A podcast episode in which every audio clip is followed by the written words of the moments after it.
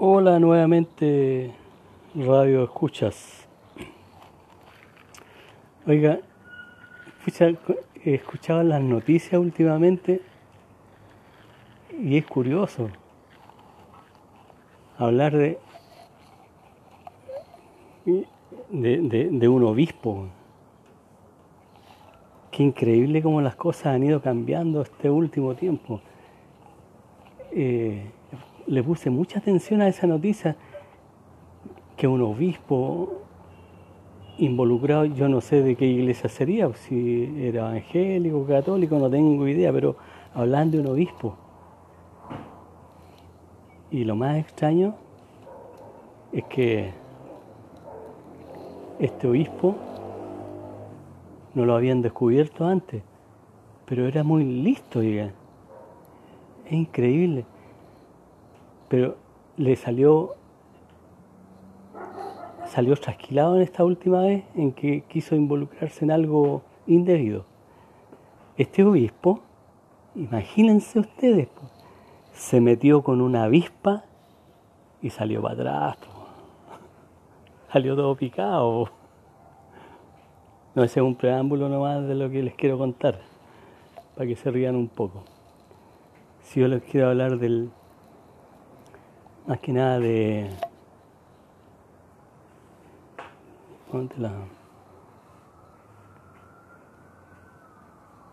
de, un burro. Un grupo de alumnos cierto día quiso, estos eran, eran jóvenes recién ingresados a la universidad ¿eh? y querían sorprender a su profesor. Entonces porque le había pedido algo innovador. Estos eran estudiantes de medicina. Le había pedido algo innovador y les dijo, ya jóvenes, ¿con qué me van a sorprender ustedes, jóvenes médicos, o sea, futuros médicos, ahora están recién partiendo? Ya, como no se atreven ustedes a decirme nada, yo les voy a... Y saltó una, una de las niñas que nunca faltan. Sí, profe, si nosotros ya tenemos algo de innovación.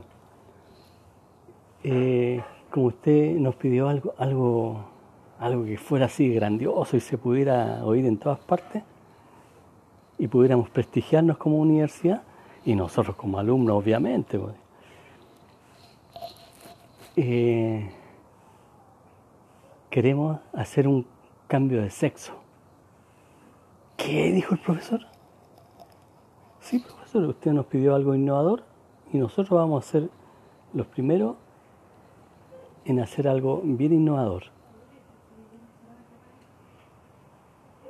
Denos un tiempito y le vamos a, le vamos a dar toda la le vamos a dar este, e, esta sorpresa a usted.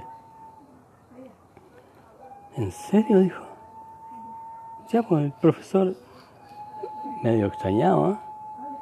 vio, vio, que los alumnos construyeron una, una cosa como una casita en el patio de la universidad, bien, bien arrinconado así, y todo tapado.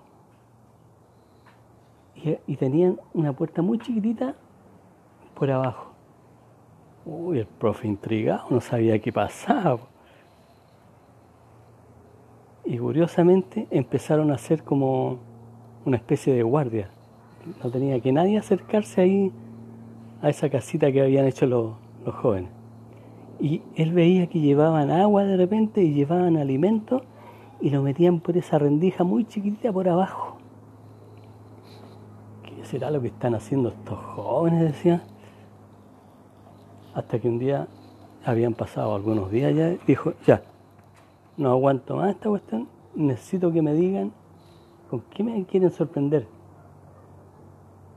Profesor, nosotros queremos ser los primeros en Latinoamérica, no sé si en otros países habrá ocurrido ya, pero queremos ser los primeros en cambiarle de sexo a un burro. ¿Qué dijo el profe? ¿A un burro? Uy, el profe se pasó cualquier rollo. ¿Cómo le iban a cambiar de sexo a un burro? A ver, veamos si ha pasado algo ya. Pues. A ver, cuénteme, ¿cómo partió esto? Bueno, el, Facundo, que es del campo, él trajo un burro para acá y lo metimos ahí, que nadie se diera cuenta, sí, pues. Y lo tenemos ahí para que sea, sea burra.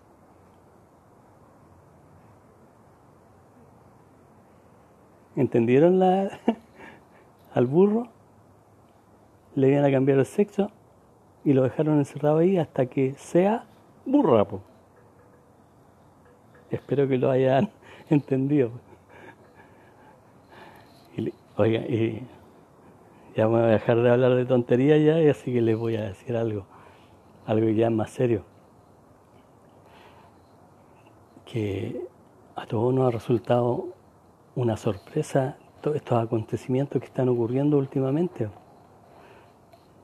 Sorpresas grandes, pues, uno de cosas que no se esperaba. Y esto me trajo de recuerdo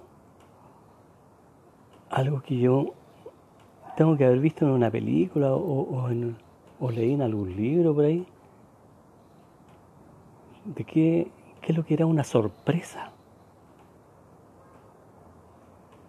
¿Qué es lo que creen para ustedes, así piensen rápidamente, radio escuchas, qué es lo que es una sorpresa para ustedes?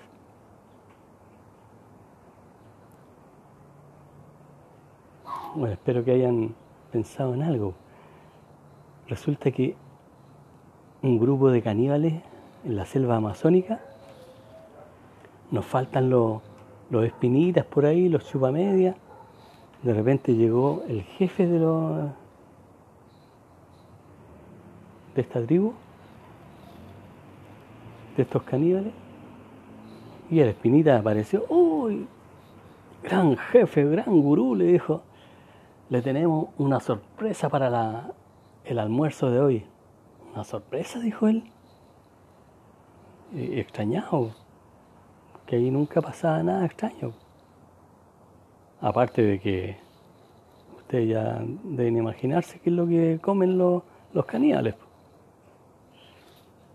Sí, gran gurú, le dijo, gran jefe nuestro. Yo le tengo una sorpresa, porque aquí a nadie se le ocurre nada, solamente a mí, le dijo. Venga, lo invito a que usted sea el primero en probar la sorpresa que le, tengo. El, el jefe ahí de los caníbales se acercó y adivinen qué es lo que tenía cocinando a fuego lento le tenía ahí en el, fondo grande y con, con agua entibiándose, le tenían a una monja amarrada. Eso era una sorpresa. Ya no lo aburro más con estas tonteras que hablo yo, que me río solo, pero espero que a ustedes les cause por lo menos una leve sonrisa de lo que sí les quiero hablar ahora, que esto sí que va a serio. Pero usted intrínsecamente han, querido vengarse, vengarse de alguien que les ha hecho alguna cosa. Es eso de la venganza que no se dice abiertamente, pero que se mantiene ahí lo más recóndito de nuestra, de nuestra mente la venganza. Y, esperan eh, para que no sean sorprendidos de, la, de la manera más sutil, vengarse de alguien. Eso yo lo he escuchado muchas veces. Por ejemplo, en el Chavo del Ocho, él decía, la venganza nunca es buena, mata el alma y la envenena. No sé si los que vieron el Chavo del Ocho alguna vez escucharon eso. Bueno, yo me puse a escudriñar en qué etapa de nuestra vida o en qué emoción surge la venganza. ¿Qué la gatilla? Por ejemplo, todos nosotros vivimos etapas curiosas. Están los sustos, los miedos, las mentiras, el engaño, la traición que nos deja, pero demasiado mal. Después de la traición, uno se, se sume en una pena y mucha gente, uno ha escuchado por ahí, o no, si esa persona se murió de pena, dice. Pero en realidad la pena no es una enfermedad, es un estado de la conciencia en que la persona queda tan dolida por alguna situación que vivió, en que se deja estar, se encierra, ya no come con la misma avidez de antes, si es que bebe, toma más licor todavía. ¿Van captando la idea más o menos? Los sustos, que son cosas sorpresivas así, los miedos que son como más profundos, sustos, los miedos, la mentira, fucha que eso fluye, pero a veces dicen las mentiritas blancas, pues son mentiras al final nomás. Los sustos, los miedos, las mentiras, el engaño, que eso ya es más, más fuerte. Y la traición, ¿para qué decir? Eso ha devastado pueblos enteros de repente con la traición. Han desaparecido comunidades grandes por la traición. ¿Siguen la línea? Susto, miedo, mentira, engaño, traición. Y de ahí, como les hablaba, viene la soledad. La soledad que, que se hace en una pena tan profunda, pero ¿a dónde quiero llegar con esto?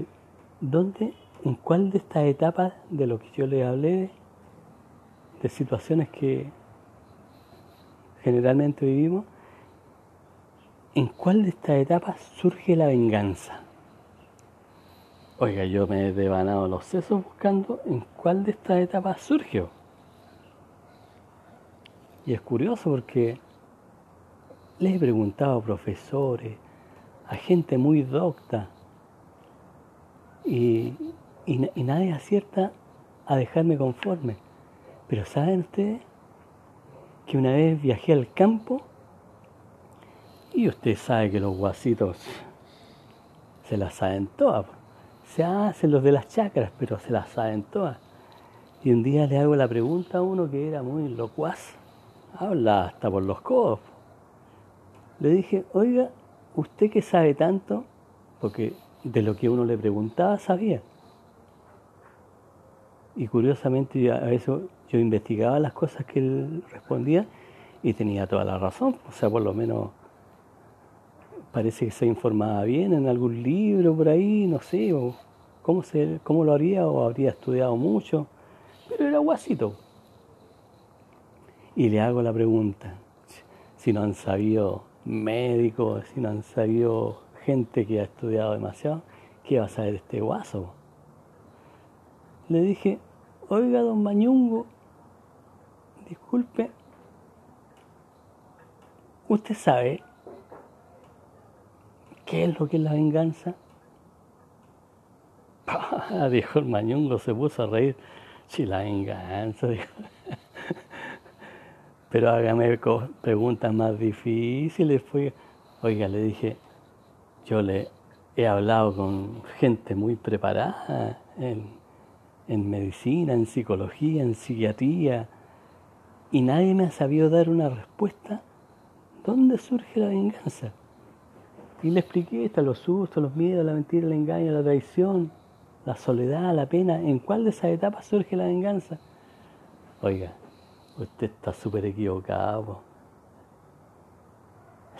yo le voy a responder, no se complique la vida. ¿Sabe lo que es la venganza? Es muy simple, pero respóndame. Pues, yo ya me estaba desesperando. La venganza, dijo el, mañungo. La venganza es lo que le dice el gansa a la gansa cuando la llama. Venganza le dice. Espero que le haya gustado este cuento y, y si le gusta, manden una sonrisa. Pero más que una sonrisa, eh, den su aprobación de alguna forma. ¿Les parece? Bueno, nos encontraremos en otra oportunidad si el, el divino nos permite. Chao. Chao, se despide Pepe Falaz o Falaz Pepe, como quieran llamarme.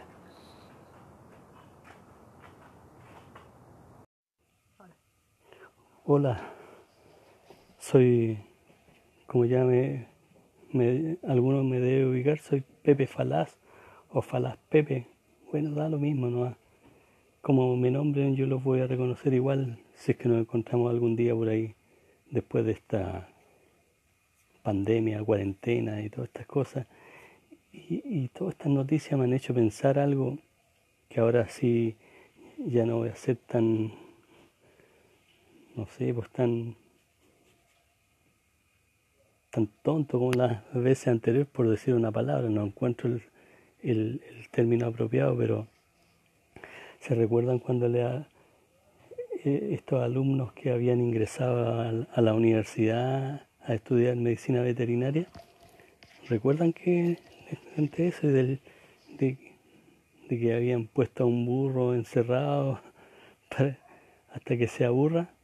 Bueno, estos alumnos ya estaban en quinto año, eran excelentes alumnos y el, el médico jefe que está a cargo ahí estaba feliz con ellos, con los resultados, porque habían empezado 20 alumnos y 20 alumnos habían terminado cosas inéditas en la universidad cuando siempre empiezan, pucha, como digo, una cantidad enorme y, los que egresan son los mínimos. Contado con los dedos de la mano de repente, no, nos faltan los acontecimientos, que financiamiento, que se echan algún ramo. No, oiga, estos fueron espectaculares y el, el médico veterinario jefe de ellos estaba feliz y les quiso dar la oportunidad de sus vidas que él había, tenía algo, pero bien que lo había estado fraguando hacía mucho tiempo. Y ahora se están dando todas las condiciones. Resulta que él había descubierto que eh, este asunto de la inseminación artificial, que ya muchos habían probado, pero él tenía, quería probar algo innovador. Y fue así como ya tenía contactos en el sur, por ahí en alguna isla en donde ya estaba todo hablado.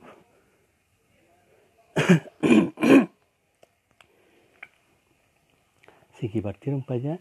Este, ahí en el sur habían un recinto donde, donde estaban los... No sé, pero era una comunidad bien, bien reducida de gente. Y tenían crianza de, de vacunos.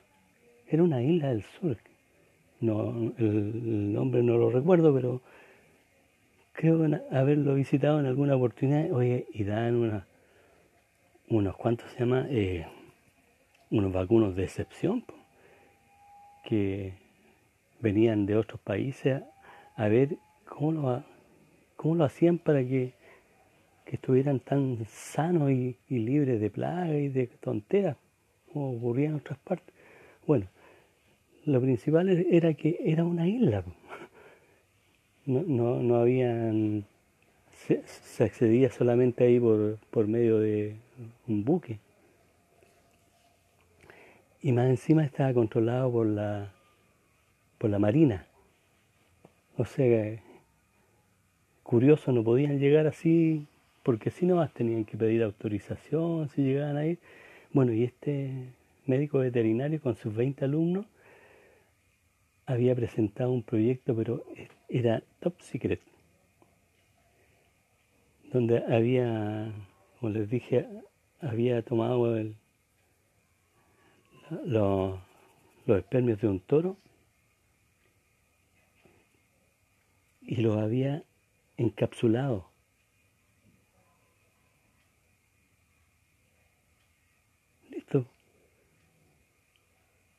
les dijo a, los alumnos que harían una visita profesional sin decirles, obviamente, excepto a uno le dijo, oye, Esta caja está congelada y tiene un, hielo especial que la mantiene a 20 grados bajo cero. No se te vaya a ocurrir abrirla hasta cuando yo te diga, porque vamos a hacer algo especial. No le digas nada todavía a tus compañeros, porque es una sorpresa. Partieron, se embarcaron en un buque de la Marina y llegaron a la isla. Allá lo estaba esperando, obviamente estaba todo coordinado. una especie de capataz que había ahí que, que cuidaba todas las cosas. E, era la máxima autoridad que había. Ya pues llegaron, se presentaron los protocolos de rigor, saludos van, saludos vienen. Y lo primero que hicieron fueron a comerse un rico asado de cordero al palo. Que los, jóvenes acá habían comido cordero en el horno, pero así al palo, que los residentes de ese lugar habían empezado a cocinar desde las 7 de la mañana y era las 3 de la tarde y ellos no le creían. Como de las 7 de la mañana está recocida esta cuestión, pues dijeron, todos empezaron a comentar lo mismo por la experiencia ciudadana que tenían.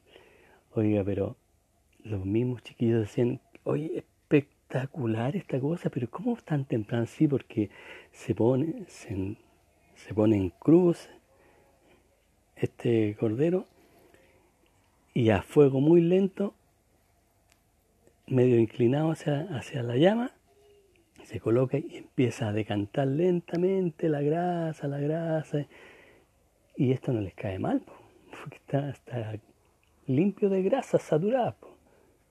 Lo que les queda debe ser muy poco, pero aprecien el sabor que, hoy así los chiquillos estaban fascinados. Ya pues, pasó todo eso, a descansar del viaje y mañana muy temprano vamos a iniciar lo que, a lo que vinimos. A todo esto, al capataz le dijeron si había un lugar refrigerado y llamaron eh, eh, al, segundo de ahí, que era un caballero mayor. Eh, él era muy expresivo, muy locuaz, se reía por todo. Bueno, y también tenía sus anécdotas, contaba situaciones que habían pasado por ahí de otros visitantes y espero que ustedes también me dejen una linda experiencia, pues le dijo los chiquillos. Ya, pues, y le pasaron la caja y el profesor le dijo, acompáñalo, ve dónde la vas a dejar, que sean las condiciones que yo te dije. Entraron, había un refrigerador grandísimo, donde conservaban los animales cuando no los podían llevar al tiro y los buques que venían a buscar cuando, cuando los mataban para llevarlos.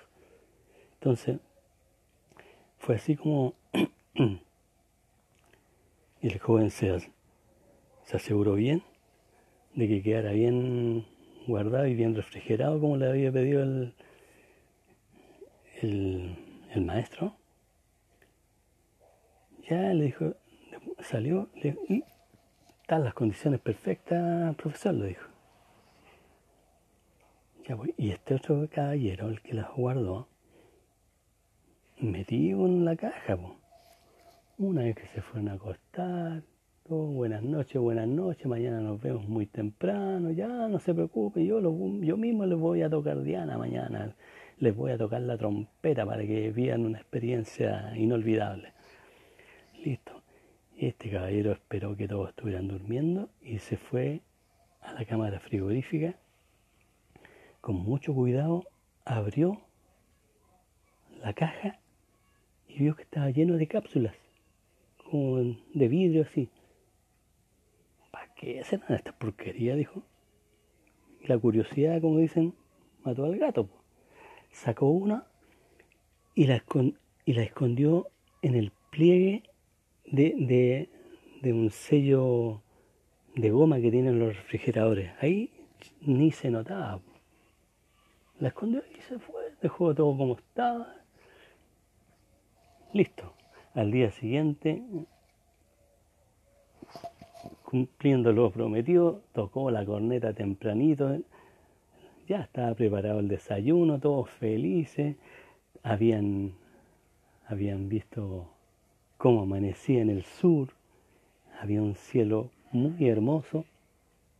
Se veían las estrellas, cosas que ellos en la ciudad no era, no era muy habitual. De repente se veía una que otra, pero acá estaba lleno de estrellas del cielo. Y pero si era maravilloso. Y los niños, para qué les digo, estaban fascinados.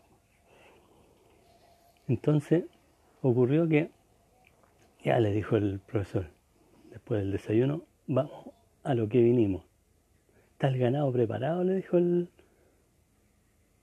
el, profesor al, ahí al, que, al jefe del lugar. Está todo listo, dijo. Listo. Anda a buscar la caja, le dijo. Lo acompañó el cabatá. Fue, aquí está la caja. Bien. ¿Está todo bien? Le dijo el, el profesor. Sí, está, está como yo la dejé anoche. Ya, perfecto, vamos. Y partieron. Y tenían al ganado listo y empezaron a hacer la inseminación artificial. Que consistía en poner a cada vaca una de estas cápsulas. La ponía una cada una. Cuando terminaron, se supone que eran, habían sido 100 vacas, obviamente con el, el ahí y el bullizo que había. pasó claro que, porque venían 100 cápsulas, tenían que, que, que ponérselas a, a 100 vacas, obviamente. Bueno, y con la bulla y el jaraneo que había, y los cabros viendo, uy, esta vaca es más linda. Nadie se percató del detalle, pero el profesor, como buen profesor, muy agudo, se percató de que algo raro pasó. Obviamente con la algarabía que había él, se quedó callado, pero quedó, como dicen en el campo, con la bala pasada. No dijo nada en ese momento porque la alegría que había, que todo había salido bien, estaban todas las vaquitas listas y había que esperar el proceso nomás. En la tarde, obviamente comieron otro asado que ya estaba listo, los saludos protocolares. Y en la noche, como a las 20 horas llegó el buque y las despedidas de rigor porque tenían que regresar no podían quedarse en ese lugar mucho más tiempo. Se subieron al buque, abrazos, fucha, parabienes a todos y eh, estaremos en contacto telefónico. Listo. Tuvo la cosa ahí. Se fueron y quedó todo ahí con la tranquilidad de antes, con la rutina de siempre. Partieron, ahí trabajando de nuevo, observando los animales, y de repente empezaron a ver a las vaquitas que estaban todas preñas. Oye, pero fue una alegría que se presentó en la universidad cuando contaron eso. Todas las vaquitas que ellos habían, le habían puesto cápsulas estaban todas preñas. Había que esperar que surtiera el, proceso nomás de, de la preñez cuando nacieron estas vaquitas, oiga, la felicidad va grande, salieron unos novillos pero maravillosos y todos sanitos. Y ahí fue cuando el profesor pidió permiso para ir a la isla, bueno, se fueron en una lancha, no en un buque tan grande como la habían tenido, en una lancha porque él iba solo. Y fue a hablar con el con el capataz de allá, con el jefe del lugar, ¿sabes? Le dijo, pucha, estoy muy feliz de que todo haya resultado bien. Oiga, el resultado fue óptimo. Nosotros yo creo que nos vamos a ganar el premio Nobel con esta, con esta experiencia. Pero necesito hablar algo con usted. En privado, si, si es posible, le dijo al, jefe del lugar. Pero por supuesto, vamos a mi oficina y tenemos, parecía la oficina una casona, grande. Aquí nadie nos escucha, ¿verdad? Oh, aquí hay, nadie anda metiéndose en el cagüín de nadie, aquí todos se preocupan de sí mismos y, y cuando hay que compartir, compartimos, pero en este momento estamos absolutamente los dos. ¿Sabe que cuando vinimos a hacer la, inseminación artificial me quedó una duda, una tremenda duda? Nosotros traíamos 100 cápsulas y no sé por qué parece que aparecieron 99 nomás. ¿Qué pasa? ¿Se habrá caído alguna? Bueno, en el traslado, los cabros a lo mejor se les cayó. Nosotros, bueno, después anduvimos por ahí caminando, nunca vimos nada raro. Oiga, pero sigo con la, esa corazón. Usted sabe que cuando los viejos nos ponemos con esa corazonada, no se nos pasa, hasta, hasta cerrar todos los, los cabos sueltos, digo. Ay, llamemos al, al capataz, le pegó un mansorito al caballero que se llevó a tapar los oídos el profesor. Uy, disculpe, dijo yo, es que aquí estamos acostumbrados a gritar porque aquí así no, nos comunicamos casi todos que andamos en actividades. Y por la U y aquí. Y ahí llegó el mañungo al trote. ¿Cómo está mi patrón? Le dijo. Bien, súper bien. A todo esto el mañungo, en el proceso de, que la vaquita se había acordado de, esa cápsula que había sacado. Y para el 18 de septiembre querían matar a la chanchita que él más quería, era una chanchita regalona, que todos los años paría uno y había sido una fiesta cuando una vez tuvo dos. Pero ese uno siempre se quedaba el jefe con él y todos quedaban picados. Por eso querían, querían puro comerse las chanchitas. Pues. Y como les digo, se había acordado que de la cápsula de repente en la noche, ¿verdad que tengo esa cuestión? Dijo, y si ha dado tan buenos resultados con, con las vaquitas, chuta, voy a probar con la Jacinta, pues. Jacinta le decía él a la chanchita de cariño. ¿Cómo está mi Jacinta? Y la chanchita se le acercaba y oh, oh, oh, hacía sus sonidos muy particulares. ¿Cómo se comunican las chanchas? Pues? Ya, pues. Y este, la, en la cuando ya estaba todo tranquilo, se acercó a la Jacinta, sacó la, la cápsula de donde la tenía guardada y se la puso a la chancha. Oiga, y eso ocurrió como, no sé, o sea, se acordó que tenía la cápsula como dos días antes que llegara el, este profesor a, consultar. Y cuando llamaron al mañú, no, bueno, ahí estaba la caja y los cabros, a lo mejor, no sé, pues se cayó alguna por ahí. Y no dijo ni una cosa, que él había sacado una. Entonces, ya se fue el profesor sin ningún problema. Bueno, a lo mejor conté mal, dijo ya, pero usted sabe, el perro viejo siempre quedó ahí, pasaron los días y de repente una de las personas que trabajaba ahí que él le había dado el teléfono por si ocurría algo con los vacunos, pero que no supiera el, jefe ni el capataz, quería, porque a veces las informaciones como que se filtran un poco, él quería saber con una fuente más cercana, que estuviera en contacto con los animales.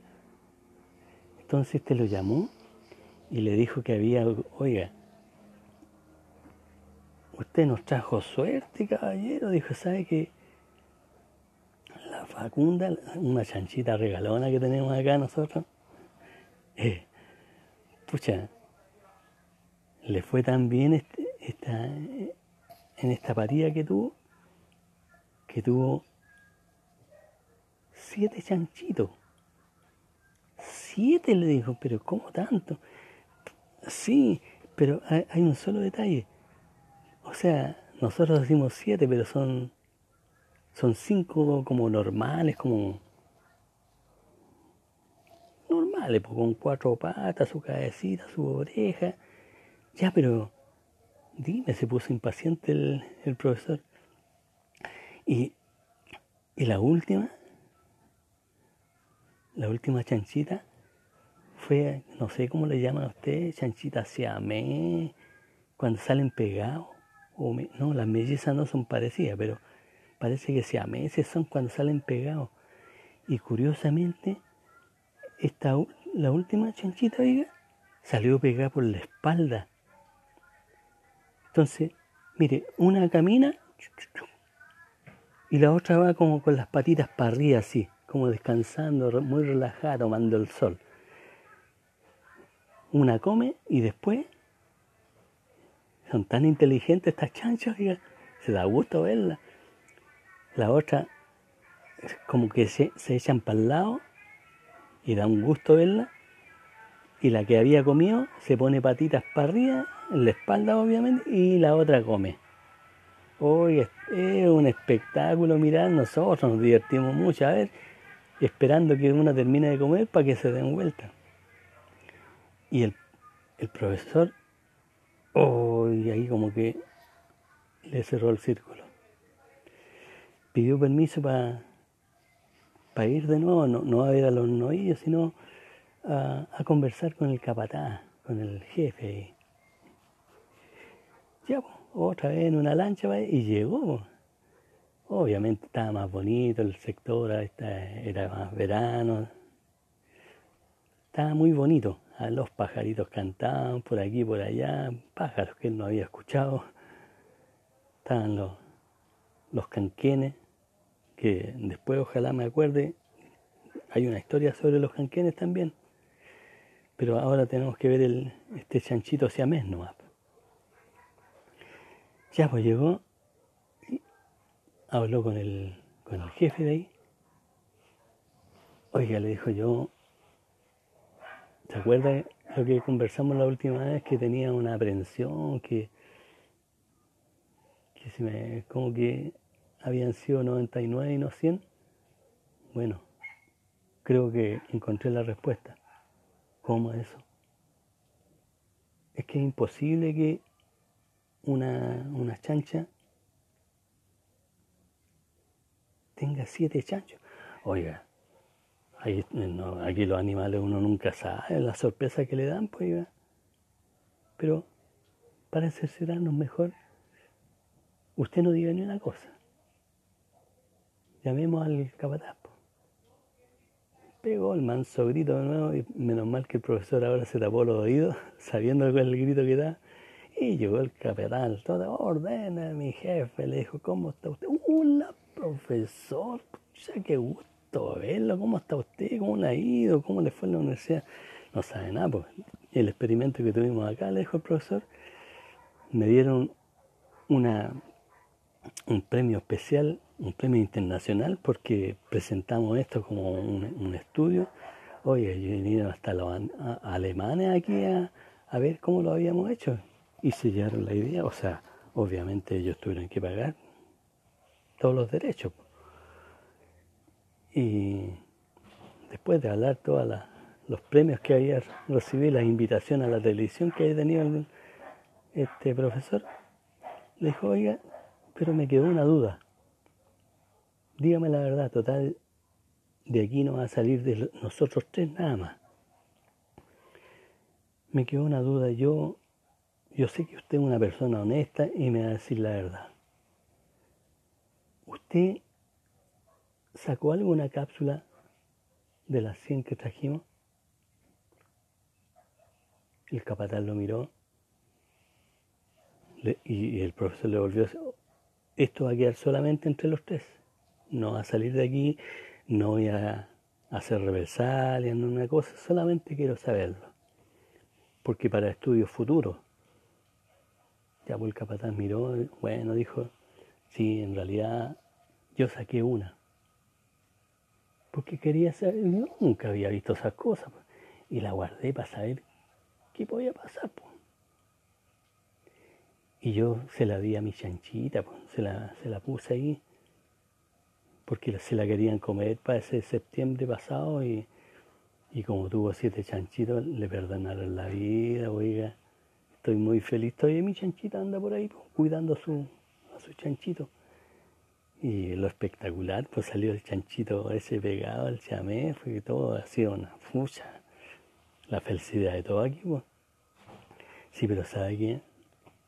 Vamos a tener que, ese chanchito chamé, lo vamos a tener que capturar para estudios, porque así como nos resultó con las vaquitas, esto puede ser muy beneficioso para el país. No, no lo vamos a matar, pero lo tenemos que llevar a la universidad para, estudios y ver cómo podemos hacer eh, esta inseminación artificial con otros animalitos, así como los chanchitos, como lo dice usted, pues, oiga. Oiga, pero no le vayan a hacer daño. No, le dijo el profesor, todo lo contrario. Nosotros amamos los animales porque somos médicos veterinarios. Y amamos la, la naturaleza, los animalitos y toda especie que hay. Ah, bueno, si así, ya, pues. Entonces, vamos a, vamos a pillar a, la chanchita para que se la lleven, pero por, favor, prométame que no, se lo prometo, ni un daño para él, solamente estudios.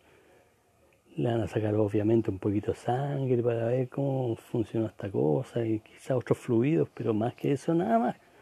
Y ella va a morir por causas naturales después no. Ya bueno, con esa promesa vamos a pillarla. Vamos a traer al, al siamés estos chanchitos pegados, como le decimos nosotros acá, los pegotes. Ya pues llegaron allá. Oye, no sé, pues la naturaleza es tan sabia, el chanchito siamés como que presintió algo. Y apenas los vio que venían, como que se arrinconó para un lado. Así como que quiso esconderse en la jaula que estaban. Ya venga, mis, pegotes, le decía él. Y lo, fue a tomar y se arrancó. Para otro lado del corral. Ya, pues no sea, pues sí, pues si todos los días lo venga a hacer cariño acá y ahora ¿por qué no quiere? Porque está el caballero aquí. Ya, si el caballero es bueno, si e, e, él, él es un estudioso, quiere conocerlos más ustedes nomás. Lo fue a, a tomar y se arrancó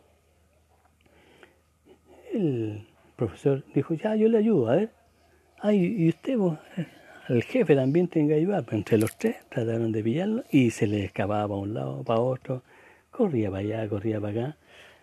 Oiga, vamos a ir a tener que buscar a más gente para, hacerle una especie de corral entre humanos aquí y la atrapemos. Ya, pues. Partieron, fueron a buscar más gente y en el corral ahí hicieron una redondela alrededor del. una redondela de personas, alrededor del, del chanchito, y se empezaron a acercar lentamente y de repente casi botó a uno y se le escapó igual. Corrían para allá, corrían para acá, ya estaban todos medio cansados. Y lo curioso, diga, esto es lo fantástico el chanchito cuando corría para allá, corría para acá, de repente, como que jadeaba así. ¿Sabe lo que hacía? Se da vuelta y seguía corriendo el otro que estaba muy descansadito, donde corría en la espalda, pues, con las patitas para arriba, y el otro descansaba. Así era imposible pillarlo. Pues. ¿Sabe qué? Llamaron a gente de, de, del barco que habían, que habían varios tripulantes ahí. Oye, le dijeron a los, a a los marinos, tenemos que pillar este chanchito porque aquí la gente no ha sido capaz, y ustedes que son, bueno, gente preparada aquí para la guerra, lo van a pillar. Ya pues partieron, fue imposible pillar a la, chancha, porque era un corral grande igual, pero corría para allá, corría para allá, y cuando se cansaba se daba vuelta y seguía corriendo. Y los otros, la gente, los humanos que querían pillarlo quedan todos cansados. Y de repente el chanchito lo empezaron a corralar y en el corral había como una especie de rendija. había un arbusto ahí que no se notaba que estaba abierto. Oiga, no me van a creer que la empezaron a corralar junto a la, a la, ahí a la reja, y de repente el chanchito, no sé, instintivamente se, se, dio la vuelta porque el que había corrido estaba cansado, se dio la vuelta y este, el chancho que estaba descansado se metió por la rendija y arrancó, y, arrancó hacia el, hacia el cerro, arriba. ¡Oh! Chuta, estaba todo, se lamentaban, pero ¿cómo no nos dimos cuenta que había un hoyo ahí? Chuta, llamaron un helicóptero empezó ya de repente, mira, está cerca de acá, les da las indicaciones, lo empezaron a buscar, no hubo caso. El chanchito se cansaba, se daba vuelta y seguía corriendo por el cerro hacia arriba y ya después se les perdió quizás donde se metió. Y la gente, los lugareños por ahí de repente decían, hey, vimos al chanchito que andaba corriendo por ahí y la típica se cansa y se da vuelta. O, cuando el otro quiere comer, se da vuelta y sigue comiendo y ahí de repente lo divisan. Y hasta la fecha, no me van a creer usted que todavía no, no pueden pillar a ese chanchito siamés. Y esa es la historia del chanchito siamés, pues espero que les haya gustado. Y después les voy a contar otro de la misma isla, que también pasó ahí, que se llama el Canquén, pero ese lo voy a decir en otra oportunidad. Ya, muchas gracias por a los radioescuchas. Pepe Falaz o Falaz Pepe se despide de ustedes. Que estén muy bien.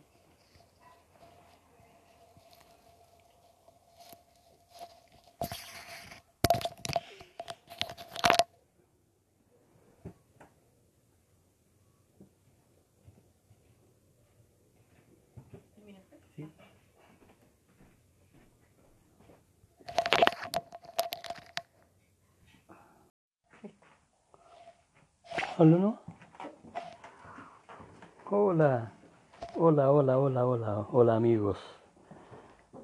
Ya deben reconocer mi voz. Soy Pepe Falaz o Falaz Pepe. Como quieran llamarme, los voy a entender igual si algún día nos encontramos por ahí. Eh, les quiero anticipar algo, que si, no sé, por la voz me puedan reconocer, y yo no los saludo, no se preocupen. No es que los desconozca o, los esté mirando en menos y yo ya soy un cuento cuento reconocido. No. Lo que pasa es que yo tengo una... Perdí mi visión. Y distingo sí sombras nada más. Pero por las voces de repente reconozco a la gente.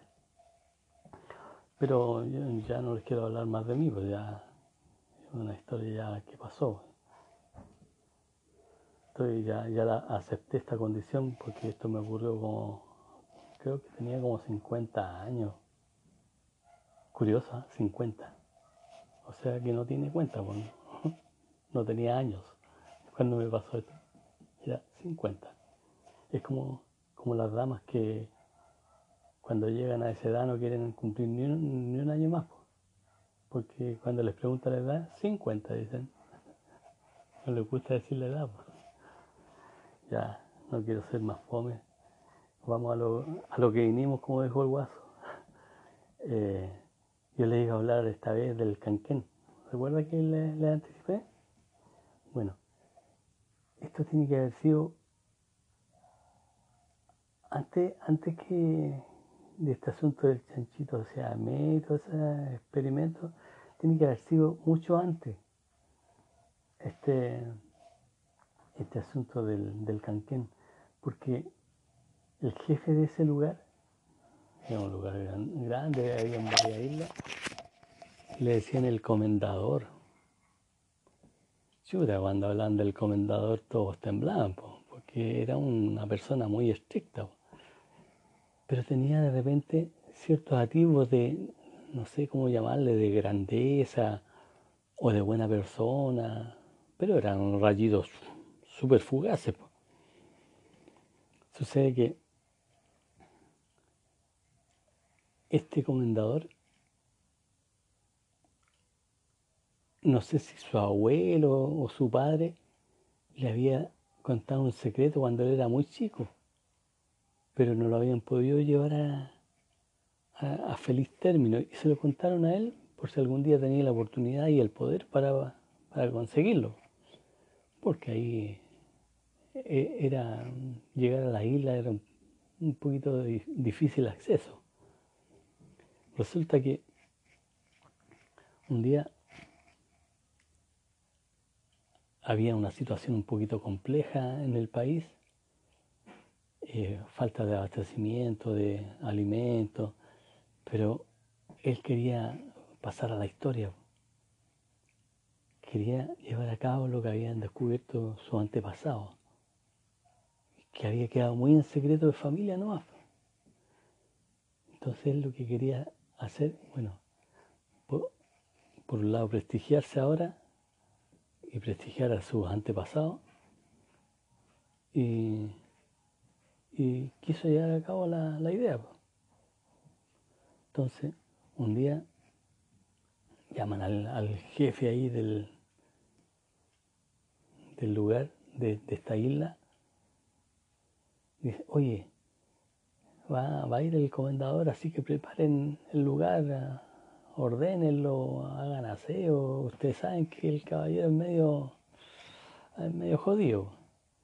Ya, pucha, cuando dijeron que iba, que iba a ir el, el comendador, pucha, todos se pusieron muy nerviosos porque justamente por el comendador mucha de la gente que estaba ahí había sido enviada como castigo. No eran delincuentes, pero habían cometido faltas menores, así como eh, levantarle la voz al jefe, o, mirar para el lado, hacían detalles pequeños y este comendador era un moralista pero de fina sangre como hacía él. Entonces no permitía ningún desliz, ni una cosa. Tenían que ser todo demasiado correcto. Y un día el, cocinero que tenía le había levantado la voz porque el comendador recibía gente, visita, y le pidió que le hiciera una cena y este cocinero había estado medio cansado todo el día, desde, desde muy temprano, cocinando y haciendo todas las cosas. Y cuando le dice que venían invitados y le prepararon una cena, mire lo que, lo que hizo el, el cocinero. ¿Y usted cree que yo soy de fiero, que no me canso? Mire el comentario que hizo. Bastó eso para que lo mandara así como castigo a esa isla. Como decía, habían algunas, varias personas que habían cometido delitos menores como el cocinero. Levantarle la voz, contestarle al, al comendador. Bueno, el resultado fue que cocinero se fue, allá obviamente lo único que tenía era la libertad de poder salir, juntarse con la familia, con sus amigos, de repente. Lo único que no podía hacer, pero ahí había conocido a otra gente, así que no tenía libertad, pero tenía una libertad entre comillas, ahí en el puro sector, aparte que no había mucho donde ir porque era una isla, estaba rodeada por mar, el invierno era crudo, el verano era agradable, primavera igual, muy agradable.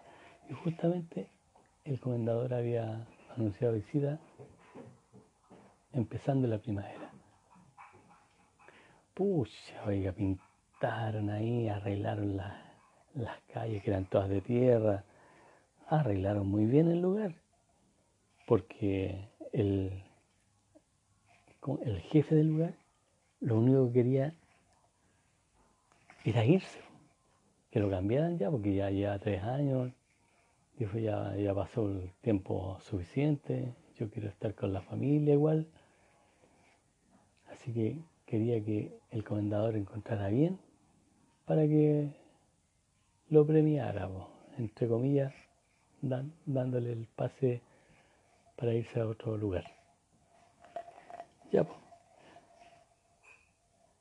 al cocinero este, le, dio órdenes para que preparara una, una buena comida ahí de recepción que venía el comendador. Ay, esa tarde, oiga, quedó, pero estaban todos nerviosos. Porque el comendador había dicho que una de las personas de las que estaba ahí, aparte del jefe, que lo iba a mandar trasladado a otro lado, pero uno de los que estaban como, entre comillas, prisioneros, habían recibido un castigo, le iba a dar la libertad para que se vinieran de vuelta a la civilización. Bueno, el resultado fue que todos, pucha, esperanzaban que pudiera ser él el que el eligiera, eran puros hombres. Así que estaban un poquito aburridos también.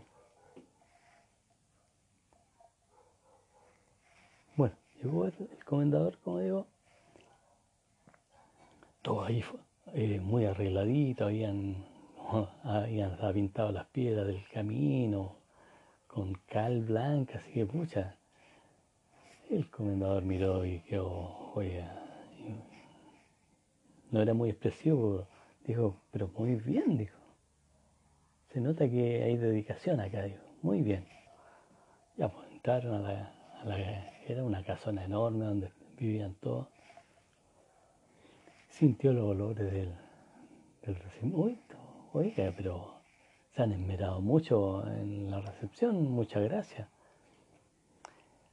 Y entre la comitiva que venía, venía una mujer.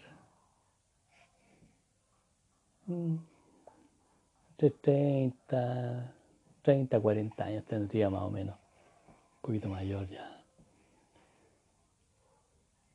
Y él andaba al lado del comendador, o sea, perdón, ella, andaba siempre al lado de él. Y cada vez que el comendador iba a comer algo, ella lo probaba primero. Y le daba, le daba la, venia como el, beneplácito para que pudiera comer el comendador porque se había granjeado tantos enemigos porque pensaba que lo podían envenenar de repente. Así que ella comía primero, probaba y daba la aprobación. Ya, pues.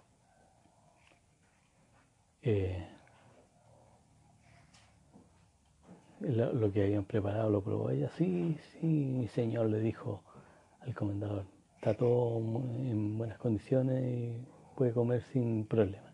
Ya, comieron lo de la recepción y en la, o sea, después se fueron a acostar, pero antes de irse a acostar, el comendador le dijo, necesito al hombre al que más te tiene que, sea de confianza. Era el más cercano que tengo yo, el, el cocinero, dijo que además usted lo conoce, trabajó con él, o sea, en su casa allá en la ciudad. Ah, sí, sí, sí. Ya. Sí. ¿Cómo se ha portado acá? Oiga, si la gente está feliz acá, es un muy buen cocinero, si cocinaba usted, aquí están todos felices. Si lo único que, que le falló una vez, que alguien trajo unos pájaros que hay acá, que fue un fiasco, pero tuvo que preparar de nuevo porque no resultó. ¿Qué pájaro? dijo él. ¿Para qué le va a decir si son unos canquén, creo que le llaman? Ah, los canquenes, mire qué interesante. Oye, eh, antes de acostarme a dormir quiero hablar con el cocinero. Para que no, esté resentido conmigo, dijo, por el castigo que le di. Porque parece que aquí todos lo quieren. Sí, él, no sé, le dicen que ha sido lo mejor que le ha pasado en la vida encontrarse con él acá. Ya dile que venga para conversar un poco con él. Chuta, cuando fueron a buscar al cocinero, para qué decir, pues el medio tembloroso llegó y le dijo, eh, pucha, yo me he portado bien acá. Eh, empezó a dar miles de explicación pensando que lo llamaban para ampliar el castigo. Dijo, no, no, tranquilo, tranquilo, sí, tengo muy buenos comentarios de ti, así que cálmate nomás. Lo que yo, por la confianza y por lo que te conozco, si tú haces bien algo, te prometo que te vas conmigo en, el, buque y quedas libre. Ya no serías mi cocinero si quieres seguir conmigo, obviamente, pero te voy a dar esa libertad. Pero vas a tener que hacer algo primero. Lo que usted diga, mi señor, le decía, así un poco más se, se hinca de rodillas, porque con la noticia que le dio, eh, ya, ya, ya, tranquilo, tranquilo, ¿no? Vamos con calma, ¿no? Mira, mañana quiero que te despiertes muy temprano, antes que amanezca. Y vamos a hacer algo. Es, algo que nos va a prestigiar a los dos, dijo.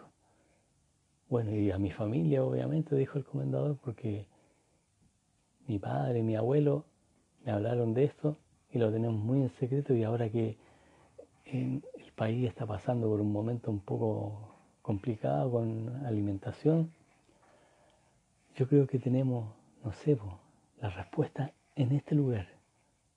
Y nadie se ha dado cuenta. Y quiero que, que tú me ayudes a, ver si lo que me contó mi padre y mi abuelo es verdad. Yo tengo muy guardadas la memoria todas las cosas que me dijeron. Yo del cocinero ya, yo siempre todos los días me levanto temprano, pero un problema, yo, usted, estoy a sus órdenes, le digo.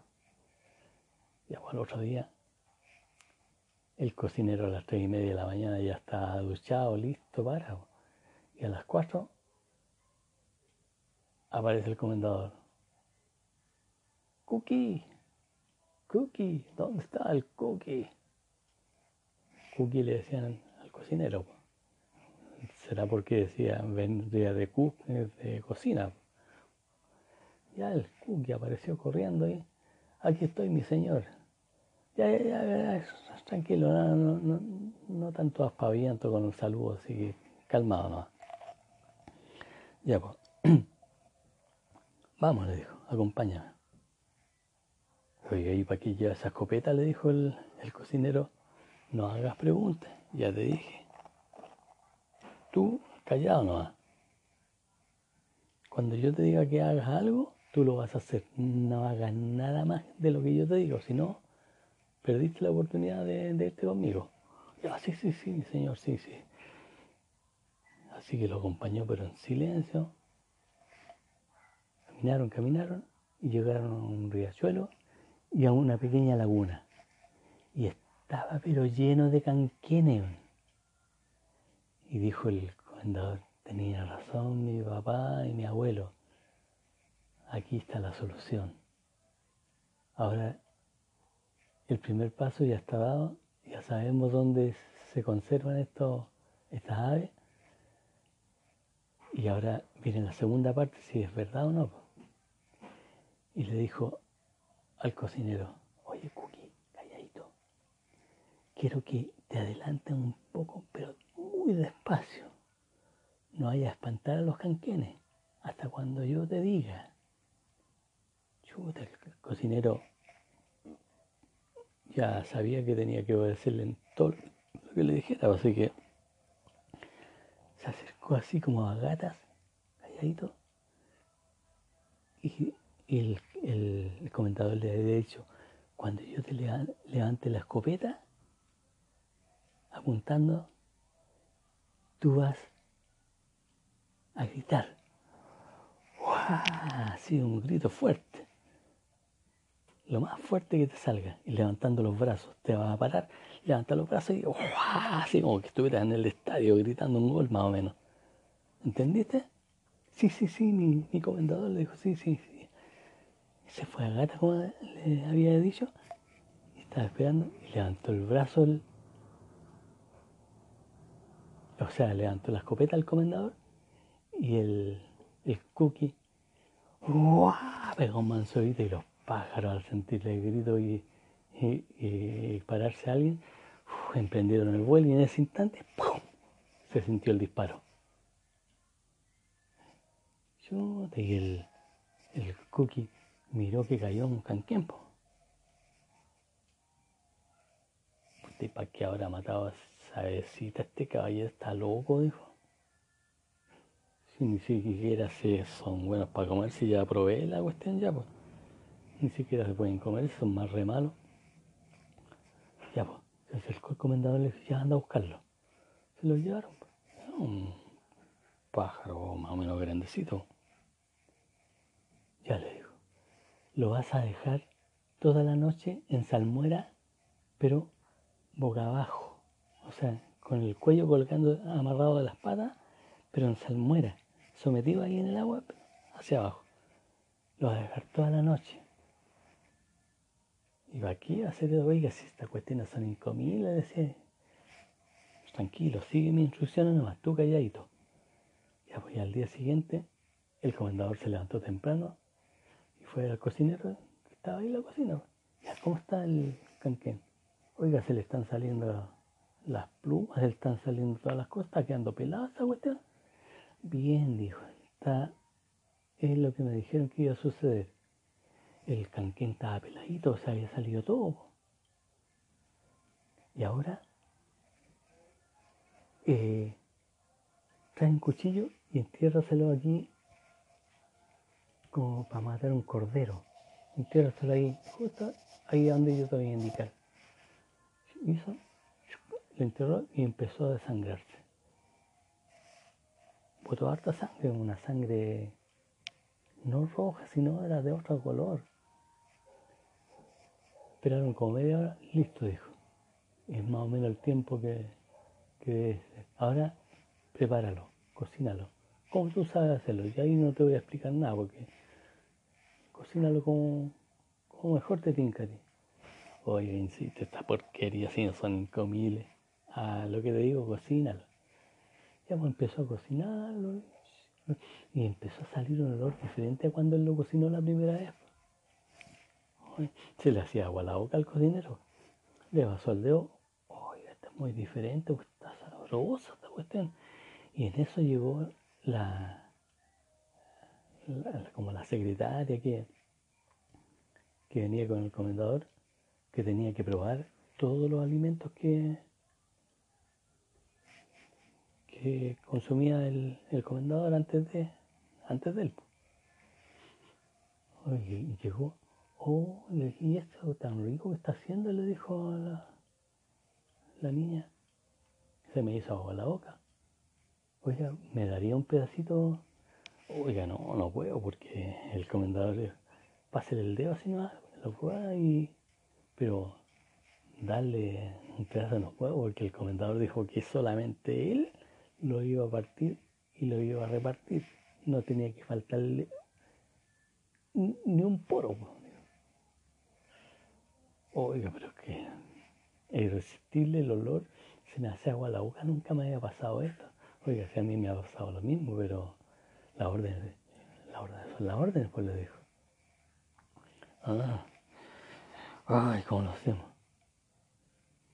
Oiga, pero sea buenito conmigo y se acercó la, cocinera, o sea, perdón, la, secretaria, se acercó, oh, y el cocinero cuando vio que le puso así como el pecho cerca del hombro, y este que era más o menos picado la araña, aparte de hacérsele agua a la boca por lo que estaba cocinando, la lascivia entró en su mente inmediatamente. Le dijo, oye, si me dais un tutito, le dijo la, la secretaria, yo soy tuya. Haz lo que quieras conmigo esta, esta noche, la siguiente noche.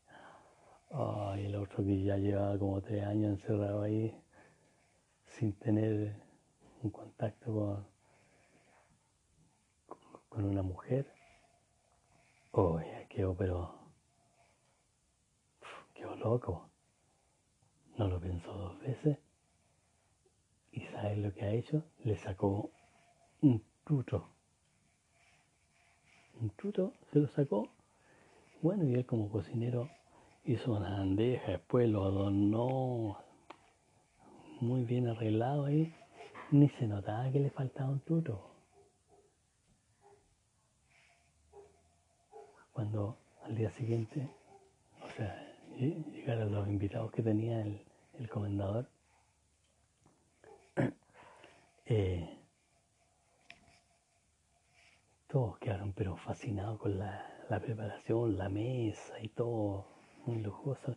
Iban, iban a degustar algo que nunca antes habían probado. Entonces, eso era, oh, era algo muy especial y que iba a prestigiar al comendador. Y, iba a ser la solución alimenticia para todo un país también. Porque canquines habían, pero mucho, mucho, mucho. Y la escasez de, alimentos estaba, estaba, más o menos complicada y ahí eso, esas aves se alimentaban solas de lo que encontraban por ahí, así que no había mayor costo en la crianza.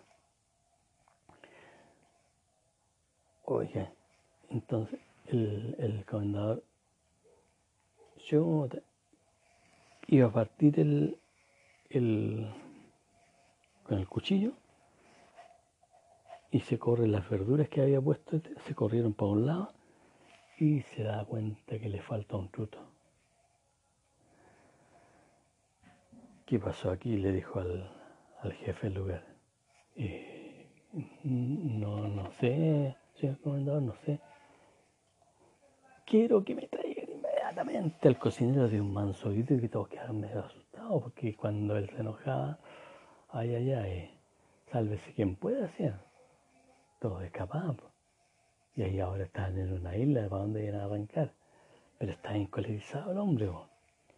Chuta, fueron a buscar al cocinero, medio arrastrando, lo traían.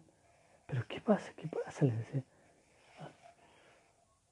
¿Qué te dije cuando pillamos esta ave, que nada no debía faltarle ni siquiera un poro.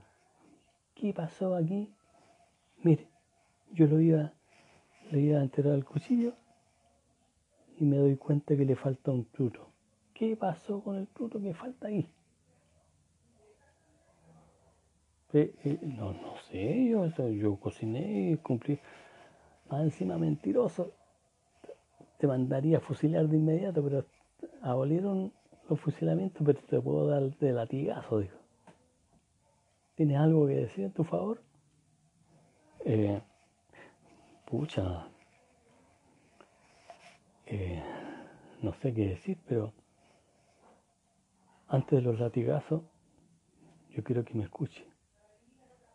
¿Se acuerda cuando fuimos, fuimos a, a cazar esta no me digas lo que yo ya te dije, ese lo sé de memoria. Sí, pero digo. ¿Y se, acuerda cuando usted me dijo que yo tenía que, gritar así, dar un grito fuerte para que volaran las aves? ¿Sí? Sí, sí me acuerdo, obvio. Ya le dijo. Y usted cuando le iba a enterrar el cuchillo acá. Ahí está, ahí está lo que le, le falló a usted. ¿Cómo eso dijo? No estoy entendiendo nada. Cuando eh, le iba a enterrar el cuchillo, usted, usted no, me llamó para que yo gritara, po, para que sacara la otra pata.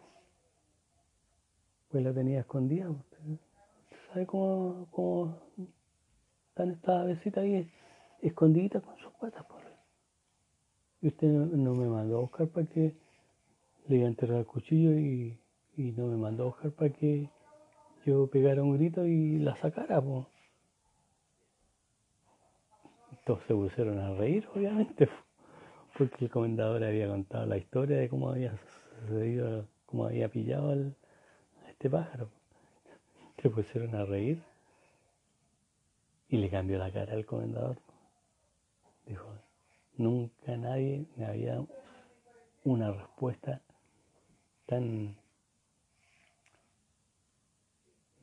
no sé cómo llamarla, dijo, tan oportuna y que haya producido tanta risa. Así que solo por eso te perdono de los latigazos. Y te vas conmigo en la, en la, en la lancha para que quede en libertad y si te tinca y te doy la, la opción de seguir trabajando para mí, te pagaré muy bien, porque eres un cocinero excepcional. Así que este ha sido la el, el ¿cuánto se llama? El, la historia del Tanquén, pues. Ojalá le, haya gustado y muchas gracias por a los radios escucha, por escucharme, obviamente. Se despide una vez más Pepe Falaz o Falaz Pepe.